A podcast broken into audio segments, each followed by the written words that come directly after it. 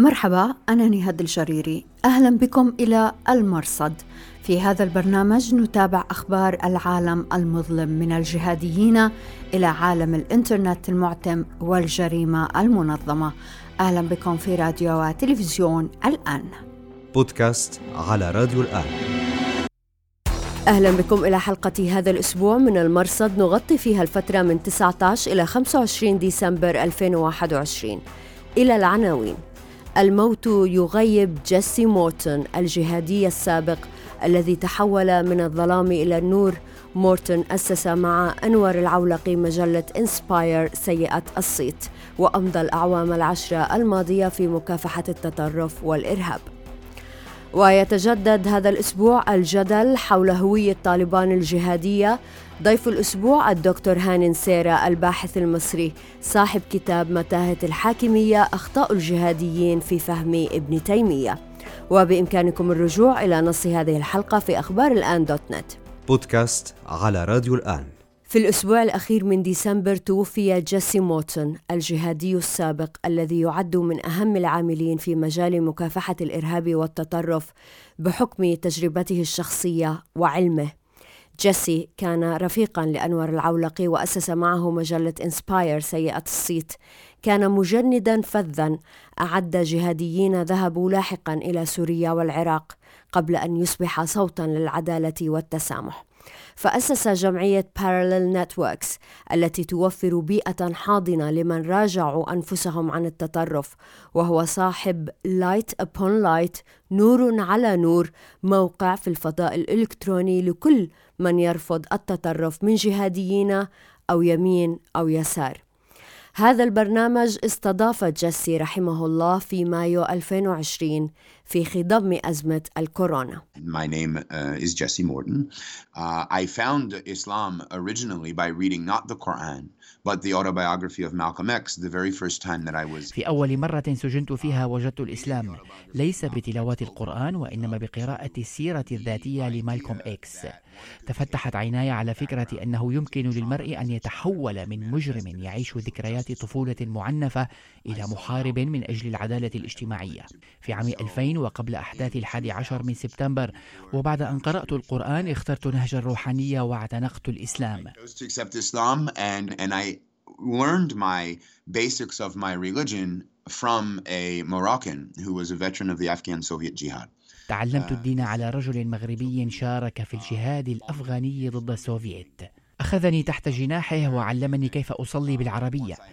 أعطاني اسم يونس عبد الله محمد. Of course Yunus we say in English Jonah uh, the one swallowed by the whale. اسماني يونس يومنا بالنبي يونس الذي دعا قومه في نينوى لعبادة الله وحده.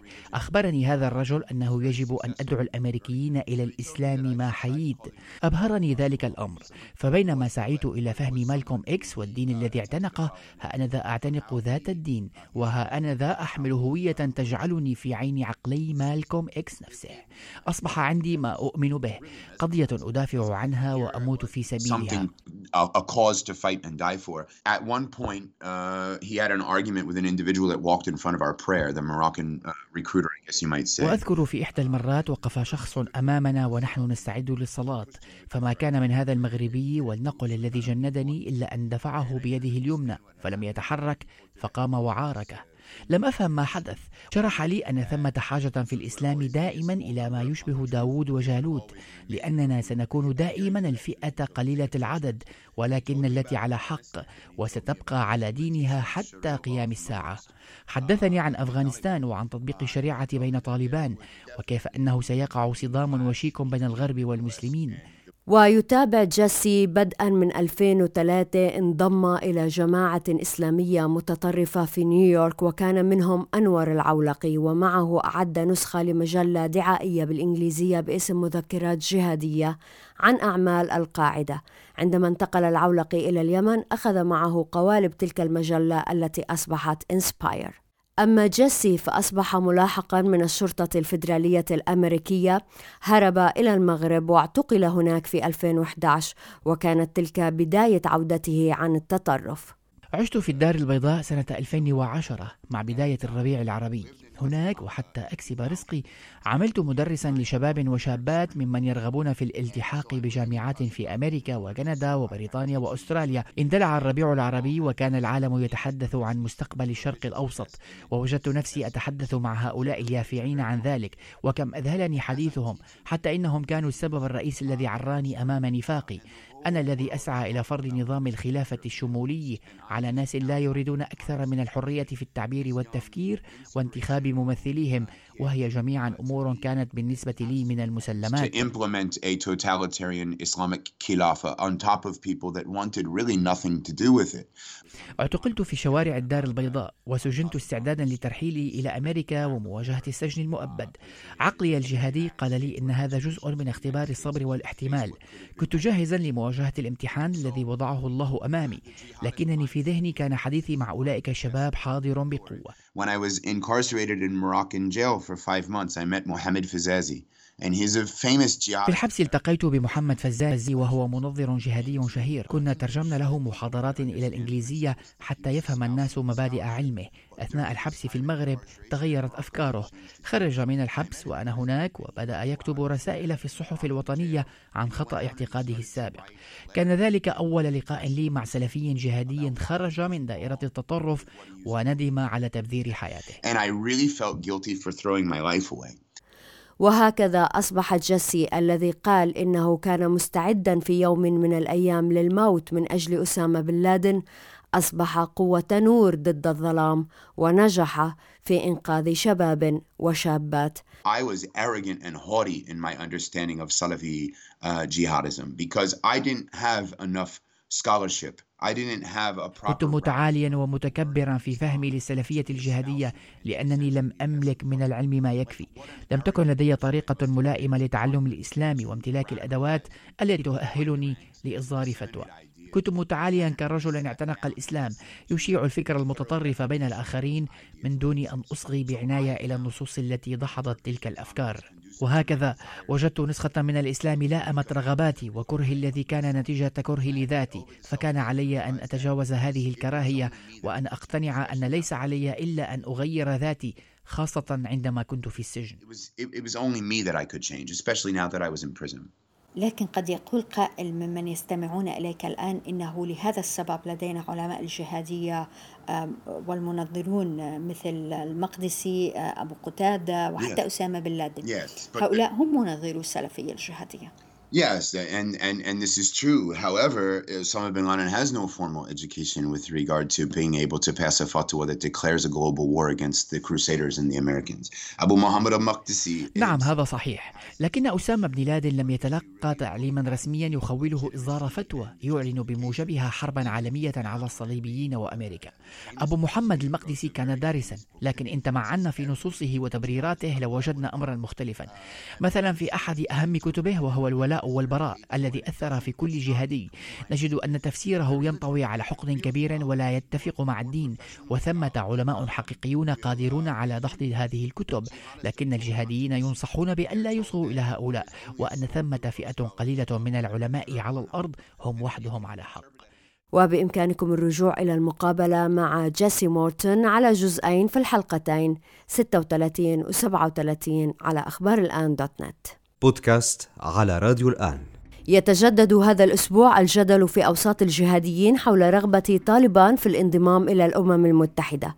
في 17 ديسمبر غرد محمد سهيل شاهين المسؤول في طالبان مطالبا المنظمة الدولية بالحفاظ على مصداقيتها وحيادها ومنح مقعد أفغانستان لحكومة طالبان الحالية. مطلع ديسمبر أعلنت لجنة تفويض الممثلين والمبعوثين إلى المنظمة إرجاء البت في الأمر. في سبتمبر الماضي وبعد أن سيطر طالبان على الحكم في أفغانستان وفي مقدمة اجتماعات الجمعية العامة للأمم المتحدة عين طالبان شاهين سفيرا للمنظمة الدولية وطالبوا بالتحدث إلى العالم من نيويورك. لكن الأمين العام رفض. مسألة الانضمام إلى الأمم المتحدة تشكل انقساما بين الجهاديين خاصة من أتباع القاعدة. في المرء الأخير لمؤسسة السحاب التابعة للقاعدة المركزية بعنوان نصيحة الأمة الموحدة بحقيقة الأمم المتحدة والمنشور في نوفمبر. استرسل زعيم التنظيم أيمن الظواهري في إثبات أن الانضمام إلى المنظمة الدولية هو بمثابة كفر. أنصار طالبان من خارج دائرة القاعدة يعتبرون عضوية الأمم المتحدة سياسة عملانية لا بد منها. نأتي إلى المقدسي الذي يبدو أنه الوحيد بين المنظرين يتحدث في هذه المسألة وإن كان على مضض. فالمقدسي لا ينفك يبرر لطالبان حتى إنه نشر سلسلة ردود على ما اعتبرها شبهات الغلاة في حق طالبان. ولنذكر أيضا أن المقدسي كما الظواهري يكفر الانضمام إلى الأمم المتحدة. ولكن عندما أثيرت المسألة أول مرة في سبتمبر اعتبرها منزلقا فالرجل لا يزال يعول على أن كل فعل طالبان المشبوه هو تكتيك. واليوم بعد أن جدد شاهين رغبة طالبان الانضمام إلى الأمم المتحدة رد المقدسي بعتاب وقال إن هذا الأمر لا يليق بإمارة فرضت نفسها على العالم. وفي موقع آخر ذكر بأنه حين تقدم الطالبان زمن الملا عمر لعضوية الأمم المتحدة كان ممن ناصحهم وأرسل لهم رسائل تطالبهم بعدم الاعتراف بهذه المنظمة. ويقول إن الرد جاءهم من طالبان بأنهم لن يتقدموا لعضوية المنظمة والحقيقة أن طالبان تقدموا بطلب العضوية في فترة حكمهم السابق من 1996 إلى 2000 وكانت لجنة تفويض الممثلين ترجئ طلبهم. رد أحدهم على المقدسي وقال يا شيخ حتى لو كسب الطالبان المقعد ستجد لها ترقيعه كما عودتنا. بودكاست على راديو الآن. أعلنت وزارة الخزانة الأمريكية أنها أضافت إلى قائمة الإرهاب شبكة في البرازيل تعمل على تمويل القاعدة في التفاصيل وضع ثلاثة أفراد ومؤسستان على قائمة الإرهاب. الثلاثة هم هيثم أحمد شكري أحمد المغربي وعرف عنه أنه وصل إلى البرازيل في 2015 وكان باكورة شبكة القاعدة هذه إذ عمل في نشاطات تجارية مختلفة منها شراء العملات الأجنبية. الثاني هو محمد شريف محمد عواد الذي وصل إلى البرازيل في 2018 ويدير شركة لبيع المفروشات وضعت أيضا على قائمة الإرهاب. أما الثالث فهو أحمد الخطيب الذي قالت عنه وسائل إعلام برازيلية إنه رجل دين يعيش في البرازيل منذ 32 عاما ويعمل في مؤسسة خيرية وضعت أيضا على قائمة الإرهاب. نشر المركز الإعلامي التابع لقوات سوريا الديمقراطية قصة تسجيلا مرئيا ظهر فيه رجل قالت عنه إنه من أخطر قيادات داعش الهاربة والمسؤول عن هجمات إرهابية عديدة. محمد عبد العواد الملقب برشيد كان مكلفا من قبل داعش بالتخطيط لاقتحام سجن الغويران في الحسكة في نوفمبر الماضي. بحسب قسد العواد انضم إلى جبهة النصرة في 2013 ثم التحق بصفوف داعش بعد الخلاف بين الجماعتين. بودكاست على راديو الآن. نرحب هذا الأسبوع بالدكتور هاني نسيرة الباحث والمفكر المصري المهتم في شؤون النهضة والجماعات الإسلامية. له مؤلفات مهمة منها متاهة الحاكمية أخطاء الجهاديين في فهم ابن تيمية وغيرها من الكتب تجدونها في صفحته على الفيسبوك. شكرا جزيلا دكتور هاني لوجودك معنا مرة أخرى في البرنامج كل سنة وأنت سالم. كل سنة طيبة أستاذة نهاد وكل أحبابك وكل زملائك بخير وطيبين يا رب آمين. دكتور مع نهاية هذا العام يبدو الحدث الأبرز هو ما حققه تنظيم طالبان في أفغانستان. هل هو انتصار للاتجاه الجهادي؟ لأن الجهاديين يفهمونه كذلك. أه يعني هو علينا أولا أن نفهم أن الجهاديين أه يطلبون ود طلبان ويلتمسون السبب والربط بها هم يبحثون عن أمل يبحثون عن بشرى يبحثون عن تفاؤل. لكن طالبان منذ أن صعدت وتمكنت في كابول. هي تنفي إمكانية أن تعود لتلك التي كانت في عام 96 حين سيطرت على كابول وقندهار وسيطرت على كامل أفغانستان. طالبان هي نسخة جديدة مختلفة عن طالبان الأولى. فضلا عن أن طالبان مختلفة يعني أيديولوجيا عن مختلف الحركات الجهادية التي تتمسك بها وتتمسح بها الآن. آه، طالبان ليست سلفية جهادية. طلبان ليست جهادية معولمه يعني مش بتحارب العالم هي هي جهادية قطرية وسلفية ديوبندية مختلفة عن عن عن حالة القاعده حتى يعني في تصوراتها في مرجعيتها لكن موجود وتأكد وتمكن. وطلبان عادت إلى الحكم حين أدركت اخطائها طلبان تعهدت للولايات المتحدة باتفاق يناير تعهدت للصين في أبريل الماضي. آه، تعهدت لكل دول الجوار لدول الإشيان إنها لن تكون طلبان التي تؤوي الجهاديين لن تكون طلبان التي أوت بن لادن والظواهري وهؤلاء آه، مرة سابقة. وسقطت بسبب ذلك. طلبان تدرك أنها إن عادت إلى نفس الأسلوب ستسقط لكن الجهاديين والإسلاميين عموما بعد سقوط تجاربهم في الشرق الأوسط وفي دول مختلفة وبعد سقوط آه، آه، إمارات إماراتهم أو بعض إماراتهم في الشام والعراق. يعني هي هم يبحثون عن أمل يبحثون عن تفاؤل. انتصار طلبان أو أو عودة طلبان أنا أراه انتصار لمبدأ الاستعداد للسياسة. طلبان تفاوضت قبل أن تحكم طلبان تتفاوض بعد أن حكمت. آه، طلبان تقدم تطمينات للجميع للداخل والخارج. آه، حتى يعني أرسلت تطمينات للشيعة الهزارة. آه، طلبان تطرح نفسها في نسخة جديدة تقول فيها إنها تلك التي ستواجه داعش طلبان وده مفهوم لأن طلبان حركة جهادية قطرية وسلفية ديوبندية ذات طابع اجتماعي متشدد على المستوى الاجتماعي لكن ليس متشددا على المستوى السياسي. يمكن أن يتمرن. وبالتالي دكتور هاني نسأل عن إرث أسامة بن لادن المتمثل في الجهاد العالمي إلى أي درجة صعود طالبان في أفغانستان يجتزئ من هذا الإرث إرث أسامة بن لادن وعبد الله عزام ويثبت فشله؟ طالبان آه، يعني علينا اللحظة مختلفة لحظة آه، عبد الله عزام آه، أتى من لحظة الجهاد الأفغاني في مواجهة السوفييت وايده كل العالم بما فيه الولايات المتحدة وحلفائها في المنطقة. آه، أسامة بن لادن آه، كان أيضا منتج لحظة الجهاد الأفغاني ثم منتج لحظة صراع طالبان مع خصومها. الآن طالبان بلا خصوم إلا داعش اللي هي عدوه أيضا لأسامة للقاعدة التي ورثت أسامة بن لادن. اللحظة مختلفة.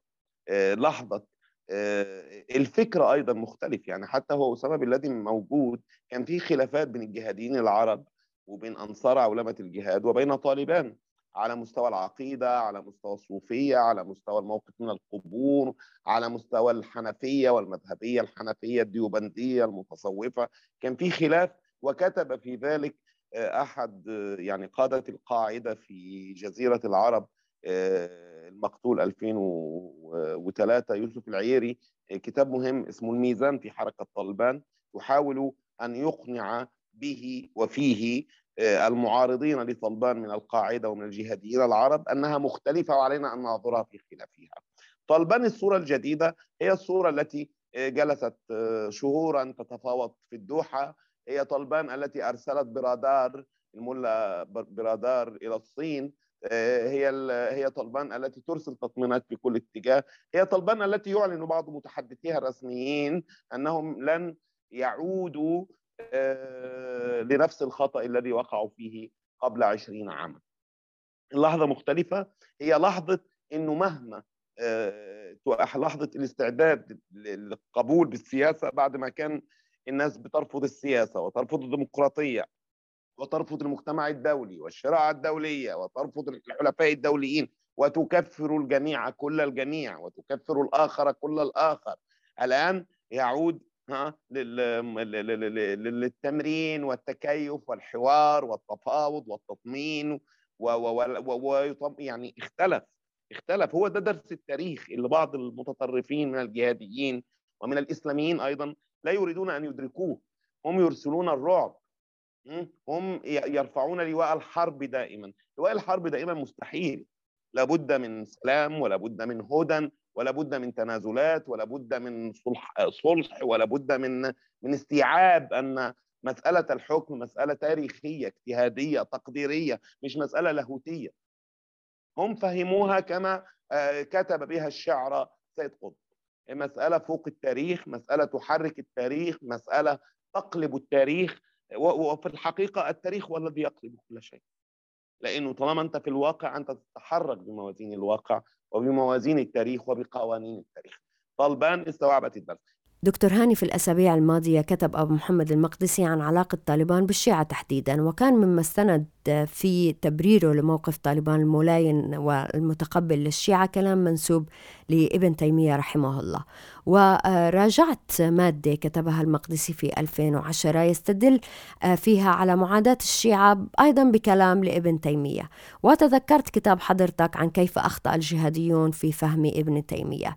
كيف ترى هذا اللي للنص بين الجهاديين؟ آه، آه، اولا يعني آه، يعني ده يؤكد على شيء. أنا بسميها شاشة التأسيس عند الفكر الجهادي. يعني طبعا أنا عايز أفسر ابن تيمية مش عايز أفسر لماذا فعل ذلك المقدسي أبو محمد المقدسي. ابن تيمية أوسع من الجهاديين. ابن ابن تيمية عاش في لحظات تاريخه عاش في سياقه.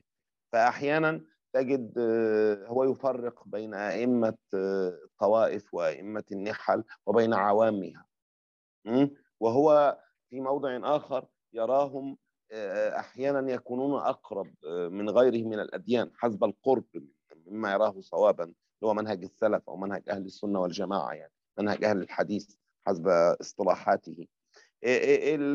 فابن تيمية من اقتطف منه من قطع منه الفهم ها من رده إلى سياق إلى سياقه أحسن الفهم آه، فهو مثلا في حرب آه، يتكلم بلغة تناسب الحرب مش لغة تعطل عن مشاعر الحرب. آه، لكن في في في لغة في موقف تصالحي أو في موقف عام لا بيبقى أكثر عقلا يعني أكثر هدوءا. يعني هو رأيه في التصوف عنيف. أو في في هرطقات بعض المتصوفة أو غلاة المتصوفة. لكنه هو هو ورأيه في الحنفية أيضا في شيء من الشدة والعنف أيضا. لكنه هو كان يعيش في ظل الدولة المملوكية ذات الميل الصوفي ذات المذهب الحنفي آه، ويقبل آه، آه، هذا التوجه اللي بيمثل أو ما يمكن أن نصف أن نصفه أنه يمثل منطق السلطة أو ثقافة السلطة في هذا الزمن. وكان يراهم مجاهدين ضد الصليبيين اللي جايين يحتلوا هذه البلاد أو يسيطرون عليها.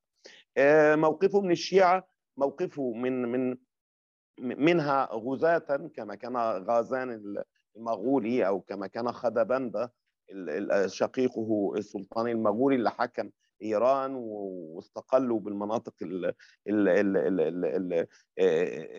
في العالم العربي الإسلامي في شرق العالم العالم وكانوا ذو ذوي ميل شيعي وغير موقفه العام آه، وهو بيحاور مثلا آه، آه، هبة الله الشيرازي مثلا أو أو أو ابن الحلي في منهاج الكرامة في كتابه المشهور منهاج السنة. فهو كان تعامله مع شيعة الشام غير تعامله مع شيعة المحاربين مثلا من إيران أو من العراق أو ما شابه.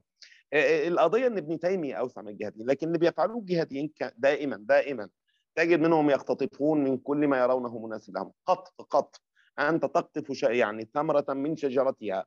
ولكنها لا تصلح الطعام. لا تصلح للطعام أنت تقطع ورقة من كتاب لكنها ليست الكتاب ربما تفهم ما في الورقة. لكن عليها عليك حتى تفهم جيدا أن تعرف الورقة التي قبلها والورقة التي بعدها. آه، ممكن تلاقيهم بيستعينوا أحيانا بتشومسكي يعني وبيستعينوا أحيانا بهوارد زين ومدرسة ما بعد الإمبريالية وتلقى أيمن الظواهري في بعض كتاباته يصر على الاقتباسات. حتى آه، بن لادن نفسه بيصر أحيانا على الاقتباسات وبيبين لك ان هو متابع العالم. بس هو بيتابع آه، يعني قطعا مقطوعة من سياقتها. دي الأزمة. آه، موقف المقدسي آه، هو موقف دوما متماهي مع القاعدة. قاعدة تؤيد طلبان وتدين لها ببيعة لأنها لا زالت تؤوي آه، بعض عناصرها أو بعض قيادتها. وموقف هو سبق أن انتقد بمثله الزرقاوي.